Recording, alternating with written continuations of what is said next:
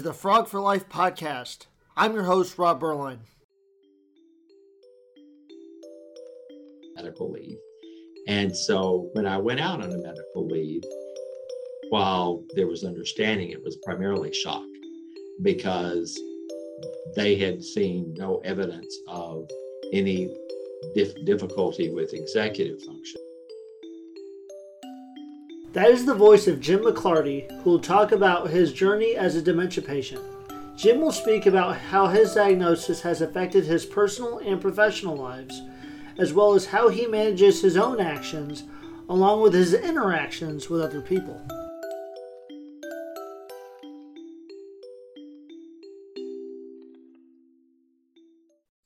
Hello, everyone. Welcome to the Frog for Life podcast. I am Melissa Austin Weeks, Associate Director in TCU Alumni Relations. And we're so glad you're here with us today for part two of Let's Talk Dementia. And I am joined today with Dr. Michelle Kimsey, Assistant Professor of Nursing for T- uh, TCU Harris College of Nursing, and Jim McLarty, who is a person living with dementia. Jim is a retired nursing executive and healthcare consultant who retired early from his career because of a rare form of dementia called Binswanger's disease. So, I welcome both of you to the podcast today. I'm really excited to hear your story, Jim, but I want to start first with Dr. Kimsey telling us how you all met before you share your story. Okay, I would love to. Uh, Jim and I met about two years ago when we were doing a study, um, kind of looking at people who were living with dementia and their caregivers and their health literacy needs. And we connected. He mentioned he would love to, he was a nurse and he wanted to talk to students.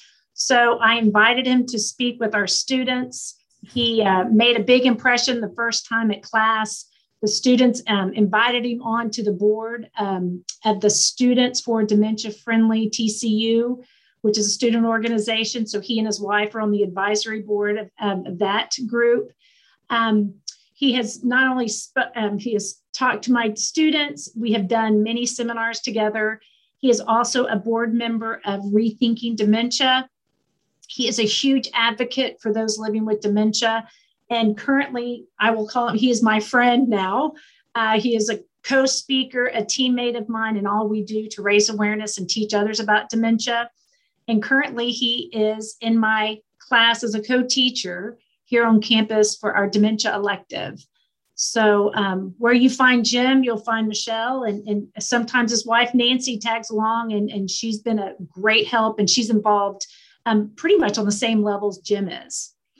I, can imagine. Um, I had shared with you all yesterday when we were kind of doing our pre-production meeting that I I was a I graduated from the nursing school in '89, and how I how much I would have benefited from having someone like you, Jim, um, to see as a role model living with dementia and helping me as a young nurse um, how to best care for my patients. So I want to hear your story, Jim. I want to hear a little bit about you, and I want to invite you to share your story of how how you got here today. Okay.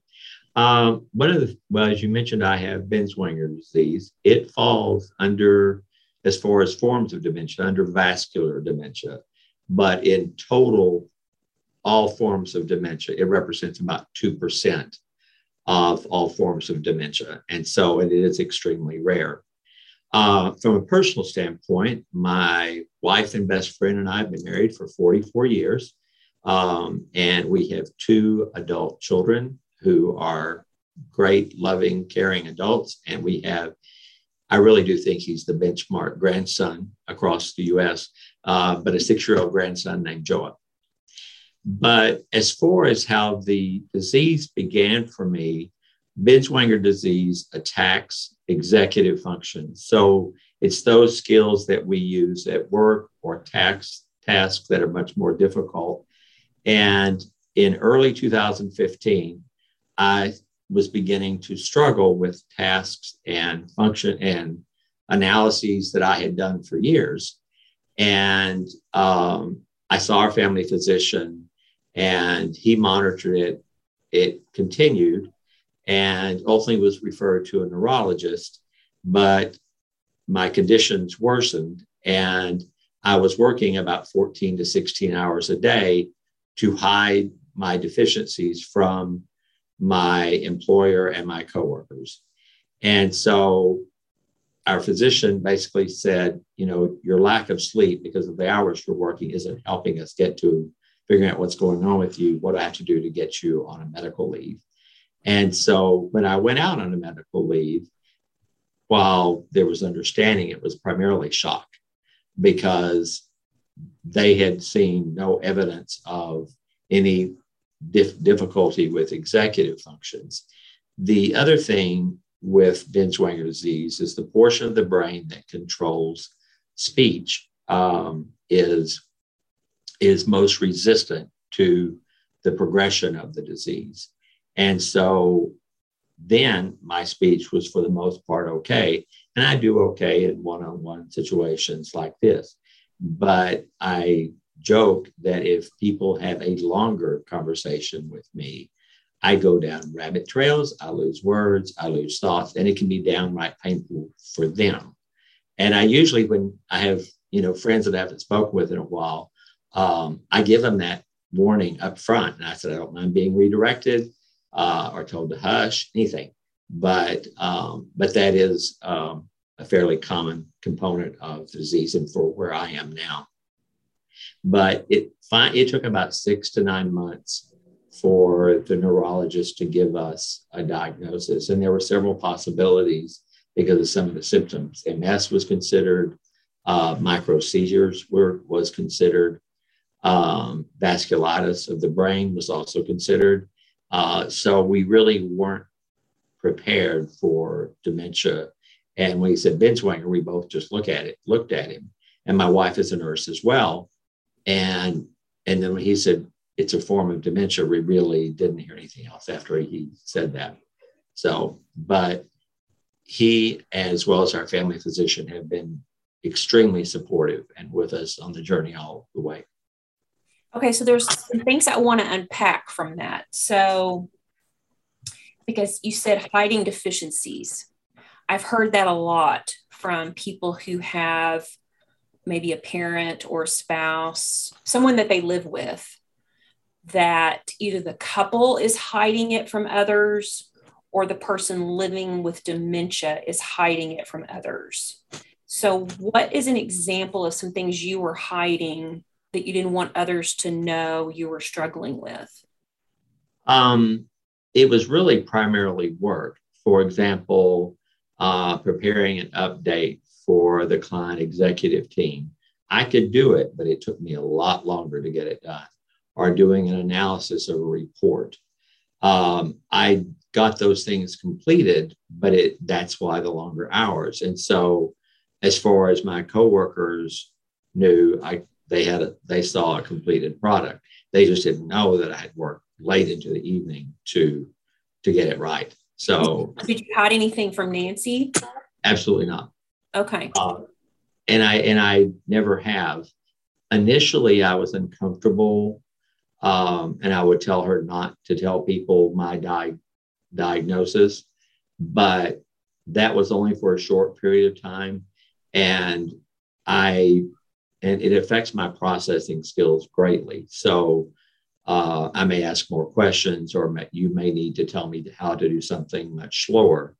And so up front, now I will tell someone I have a rare form of dementia, and so my processing skills are slow, so we may have to take this slow. I had some X-rays done this morning, in fact, and I told the X-ray tech up front, you need to be aware of this, and she took her time, and it was fine. And so, what, um, why were you resistant to Nancy telling anyone? Um, I think probably because I had gotten a lot of comments of, well, you don't sound like you have dementia. And and that was in in the beginning, that was that was probably fair. But um, and so I didn't want and that was frequently a response that she or I would get. And so I just didn't want to deal with that. Yeah. Uh, but as we continued, um, now I carry a card in my wallet that if I need to give it, give it to a clerk in a more discreet manner that says I have a rare form of dementia, I am fully aware of my surroundings, I am competent, but I may need assistance in you explaining information me. And but I also will tell clerks that if we're going to work on something, you know, for a longer time. Yeah, I think it's part of the just that education piece that um, it's almost kind of like inherent bias. You know, people just have these this bias about how they think someone with dementia is supposed to look, act, be. I totally agree. And I think when you hear the diagnosis of dementia, when I said we didn't hear anything else, I think number one, you jump to the end phase because as nurses, we both knew what that was. But I think even other individuals may have had a friend, family member, or a friend's family member that they have known about that are in the end phases. The other thing is what you alluded to a moment ago is the stigma associated with it. Because I have literally had physicians talk over me uh, with me, you know, being there. In one case, uh, a physician said to his assistant, I don't know what the blank is, is wrong with him. And it's like, excuse me, I'm, I'm sitting here. And then in other cases, um, my wife will be there and they'll direct comments to her and she'll say, he's sitting here, ask him. So now with our regular physicians, that doesn't happen, but we have been referred to other docs and that has happened. Wow. I mean, that kind of goes into the next question I was going to ask you is what are people scared of when they hear the diagnosis dementia? And you you said it's people go straight to the old image that we see in a lot of movies and things that happen with their grandparents and yeah you know the other th- i think it's fear of the unknown mm-hmm. but you know none of us are guaranteed tomorrow and so and also I've told people who would have thought in early 2020 that we would have faced a pandemic that, you know, impacted the entire world. I certainly didn't. And so none of us knows exactly what our future holds. But when you're given a diagnosis like dementia, or even depends on the form of cancer, it's the unknown of how am I going to progress with this? Yeah. So I think that's a big factor as well. So you and Nancy were sitting in the office. Well, I actually I want to go back to something. It took so long because they just didn't think that dementia was part of what was going on with you, or is it because of the Binswangers being so rare, or why did it take so long? Well, I think there's and and unless someone is more advanced, I think in any kind of early form, early onset dementia, it's a rule everything else out until that's the only thing left. And he did. I mean, um, I joke that I got poked and prodded for um, for that period of time, and so and plus because of some other symptoms, he potentially thought, well, there could be an MS component here, or micro seizures, um, or and then vasculitis of the brain. Um, so he was ruling all of those out. And after he had figured everything, looked at everything, uh, we had an appointment with him. And then that's when he told us, I've like I've looked at everything else, and I believe you have uh, Binswanger's disease. And, and he probably explained more in that first meeting. Yeah. But neither of us hear it. Yeah. And you said that took nine months. Yeah, it, I don't won't say exactly, but it was about six to nine. So, did you notice a change in some of your symptoms during that six months? Yes, I declined further uh, because I had been on just a leave of absence, and um, one of the testing that's done is called a neuropsych test, and it's basically looking at your cognitive and skills from many directions and I had had one in 15, then I had a second in early 16. and it showed decline. And because it attacks my processing skills, I am many times aware of a change before even Nancy picks up on it. And so there was really no way I could return to work. Yeah. And, and be successful. Yeah, I think a key here too is Jim was an advocate for himself because when he first went, am I correct that he kind of said, Jim, you know, you're getting older, but Jim persisted, you know, like, no, no, no. You advocated for yourself throughout this, thinking, no, no, there's really something wrong here. Yes. And you should really be commended for that. I think, Dr. Kimsey, I shared that with you privately that I've heard, um, I've had close friends, one pretty recent that went to the doctor and just kind of, you know, minimized her, her her um, sharing with him, I think something's going on. And he kind of did the, oh, you're too young, come back in three months and let's see. And so, you know, this is just part of that education piece that you knew something was going on, Jim, and you just really said, no, we, this is not an old person's, I'm not, it's not I'm getting old. One thing I will say about our family physician is he said, you may need to consider that this is part of the aging process. And I was in my mid to late, later 50s.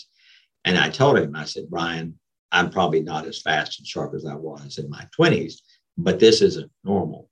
So, one thing I appreciated about him is he said, okay, email me things that you see and that you're aware of. And he said, we'll take it from, and I did regularly during the week. If there was something that happened, I would email him.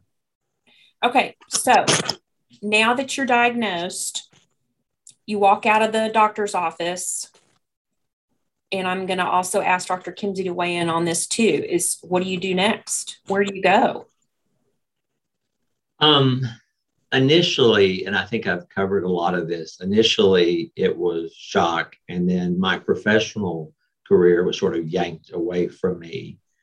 And so it was, what do I do with my time and um, and then also the because of not my symptoms not really being obvious the perception of others particularly my employer was um, was a consideration for me because my work ethic and my integrity have always been critically important to me so um, that was initially what i did but and I can talk about this more, but I also chose to volunteer. I was on a homeowners association committee, but I also volunteered at our church. And it what our pastor had suggested truly was the last thing on my list. Uh, and that was the nursing home ministry. And not because I didn't enjoy geriatric patients, but we had had some personal experiences with my stepfather in nursing home that they didn't give the best of, of care. And then, secondly, realistically, I see that as potentially in my future, but it's like, okay, we're going to give it a try. And I am so thankful that I did. It was such a blessing to me. And I loved the residents. Um, and I also learned a lot because there were lots of residents there in varying forms of dementia. And I learned, I had ins- gained insights about people living with dementia and also what I saw that I thought was really bad with both family members, nurses, and physicians. So I that was extremely helpful. But if you're asking as, as far as where I am today, and I, that may be a later question, um, I and so I, will let you defer. I'll defer to that for you if you want me to okay. continue with that or not. Um, so it sounds like you took a lot of your, I guess, sadness and disbelief and shock over your life change, and you decided to benefit others. That that's kind of how you coped. And so, what I what I'd also like to know is what Dr. Kimsey, what does a person do after they leave the doctor's office? Most doctors are not really equipped unless they're a specialist in dementia, to tell you, okay, here's what you need to do next. So we have a maybe we have a, a family member that's listening to this podcast. They just found out where do they go? What do they do?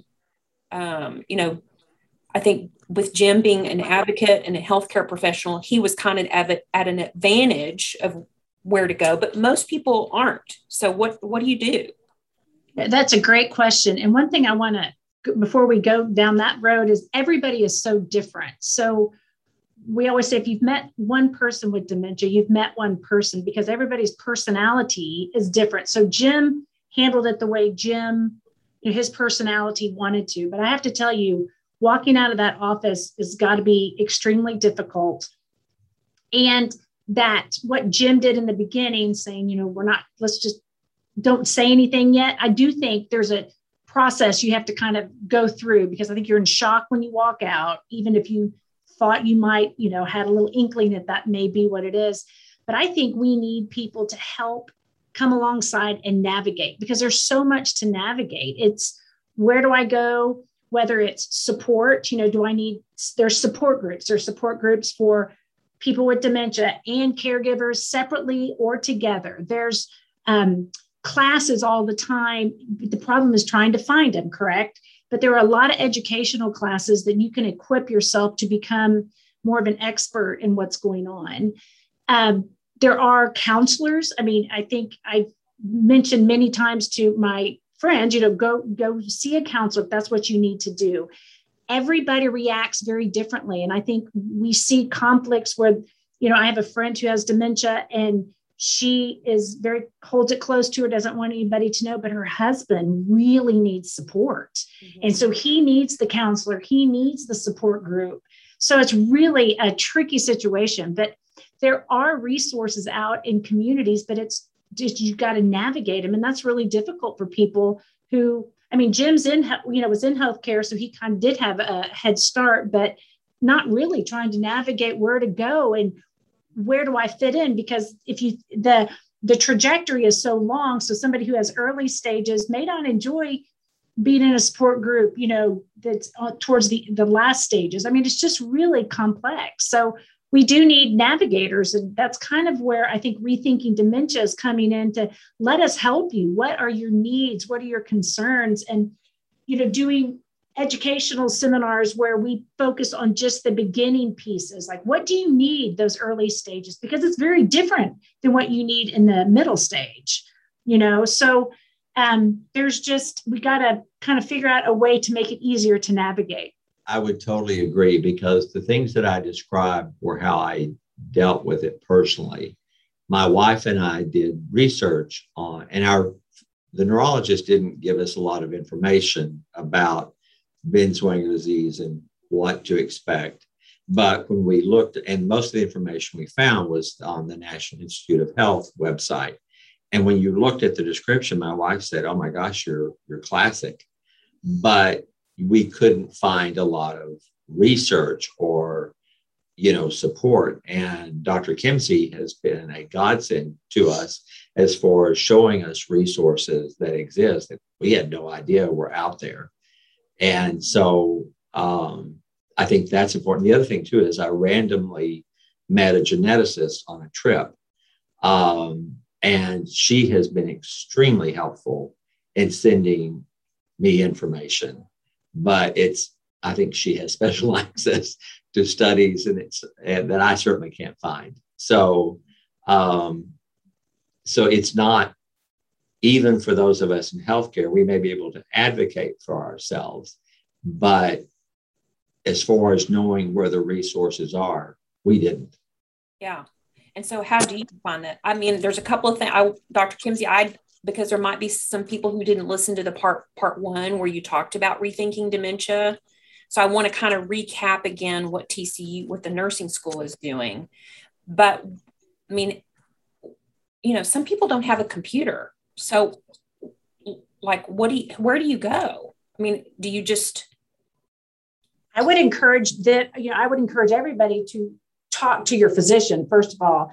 Now, that may not, or the nurse that's in the office, but you need help. You want access to resources. And some, um, I do know that there are people, that, you know, nurses who can come alongside and maybe direct people you know to those resources but if you don't have a computer you're right and we assume everybody has a phone and a computer and they don't mm-hmm. and there is a large percent of people who are living with dementia out in the community who do not have access. And so my I would stay close to my physician and talk to you know get even in your churches you know we're reaching out to churches so maybe churches can help those living with dementia. We've got to have a, a place for them to go. And i think i would first and foremost go with the the person that you've gotten that diagnosis from and say and just be persistent. I was going to say be need, pushing yes i need help. I need help. And so jim who manages your medication? The neurologist? Um he does a few of the meds, but because there's such a mixture of meds, um, our family physician manages the majority of the meds because he can look at, you know, contraindications of, uh, well, no, he shouldn't take this. Yeah. But there's a couple of the meds that are specific neurologically related that the um, neurologist manages. Yeah. But um, so he he does that. One thing about the meds that was hard for me as a nurse, and I praise my wife on how she handled it, was giving medications is a basic skill you learn in nursing school. And we would do our meds for a week at a time. And I was struggling with that more and more. She'd always double check them, and I was making more and more mistakes. And and it would stress me out. But I was like, I should, I can, I can do this. And so one evening, she just said, It seems like that really stresses you out. If you would like me to take it over, I will. But if you want to keep doing it, that's fine. And I'll just double check it. But so it, I was willing to give it up because she gave me a choice. And I think that's important with anyone, depending on what phase they are in include them in decision making. Yeah. So if we're talking about children or spouses or a confidant, if the person you know is is making people feel like they have a choice. It sounds like that's really important. Extremely. Because when you have dementia you sort of have lost that control over having choices and you don't know you know you've lost control over controlling your future. Yeah. So and she, she and our physician both are good. Now she'll discuss, she'll, in fact, she's talking to him later this afternoon about some of my meds. I don't feel a need to be on the call. Uh, but if there's things about, you know, what that may be a um, course change or whatever, then I'm going to be included in that. Mm-hmm. I want to hear what it's like to tell your children um, well, I told both of them. Um, our daughter lives locally. And so, um, I mean, while she cried and she was upset, she started, her initial reaction was bury her head in the sand and this will go away.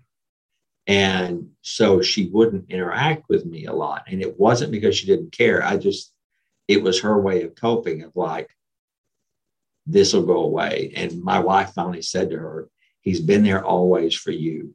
Get your head out of the sand and support him and talk to him. And she did. And she's an awesome support for us. But that was just sort of her initial reaction.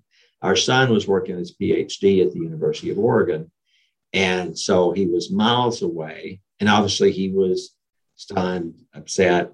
But it was also this panic of how do i help and support long distance.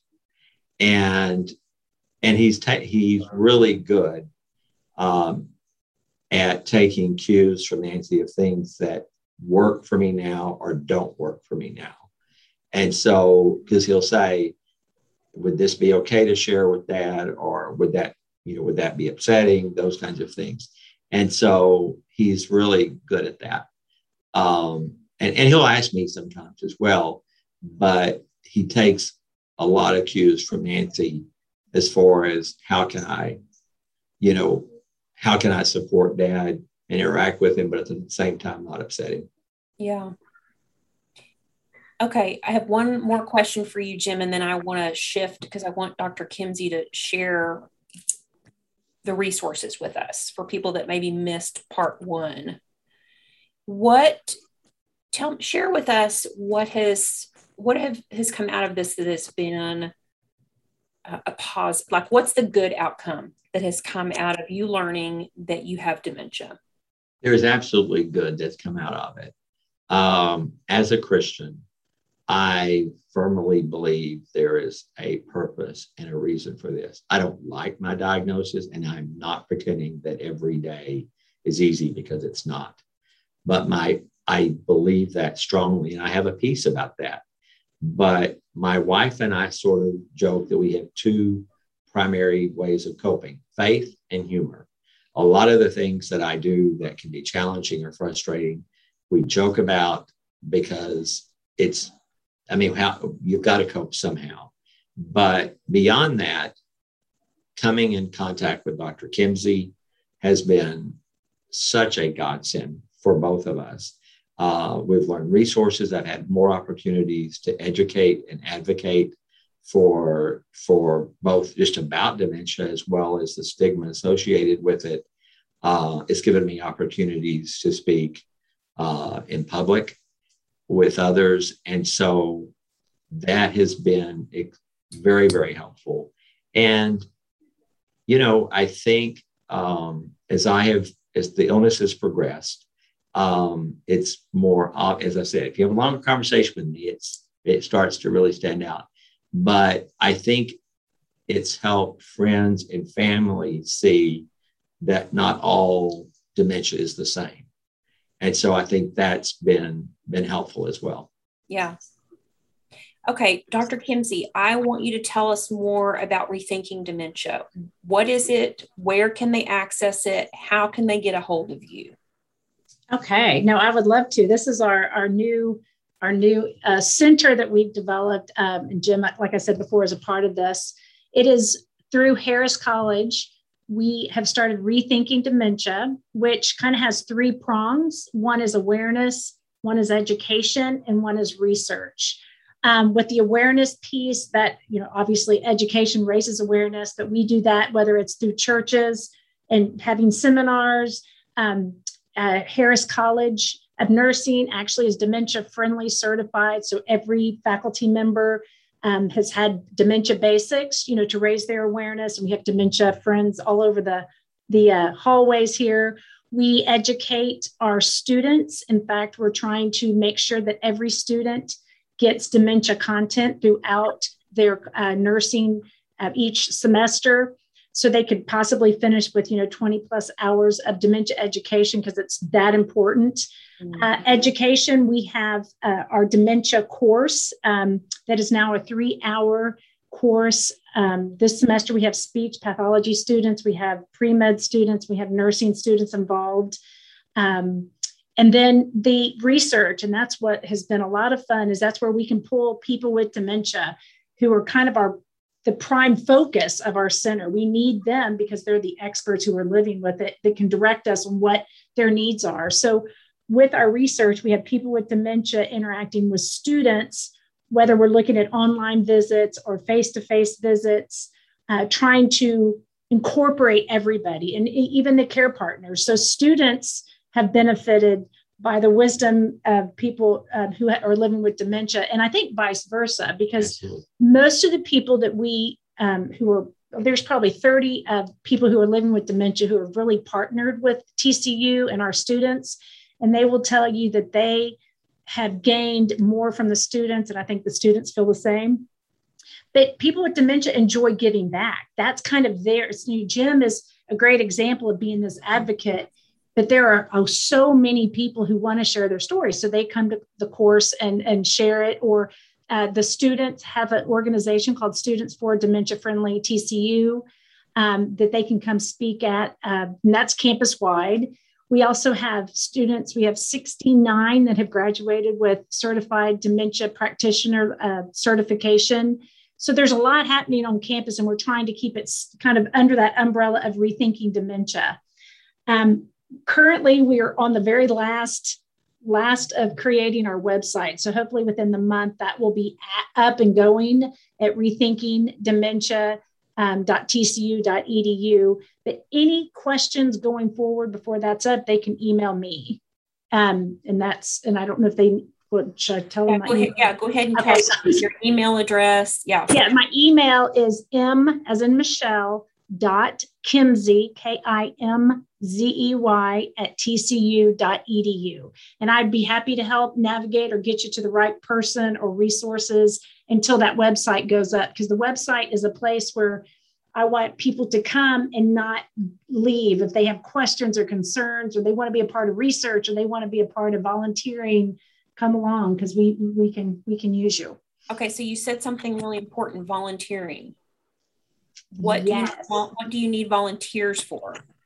Well, right now we have a lot of students, and when you were saying like what's next, we have a lot of students who want to volunteer. So I think it's time in the spring to go ahead and start a TCU.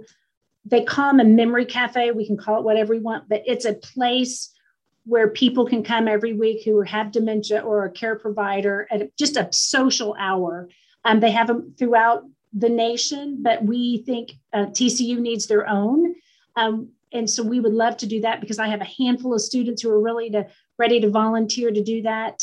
Um, so the more once we have volunteers, we have students, but as soon as we get people in the community, we would love to establish some really great uh, programs. You know, we've talked about the football games, maybe doing something there. So there's a lot of things, but we just need you know help. And right now, it's just kind of the students are, are a big part of it right now, and then they graduate.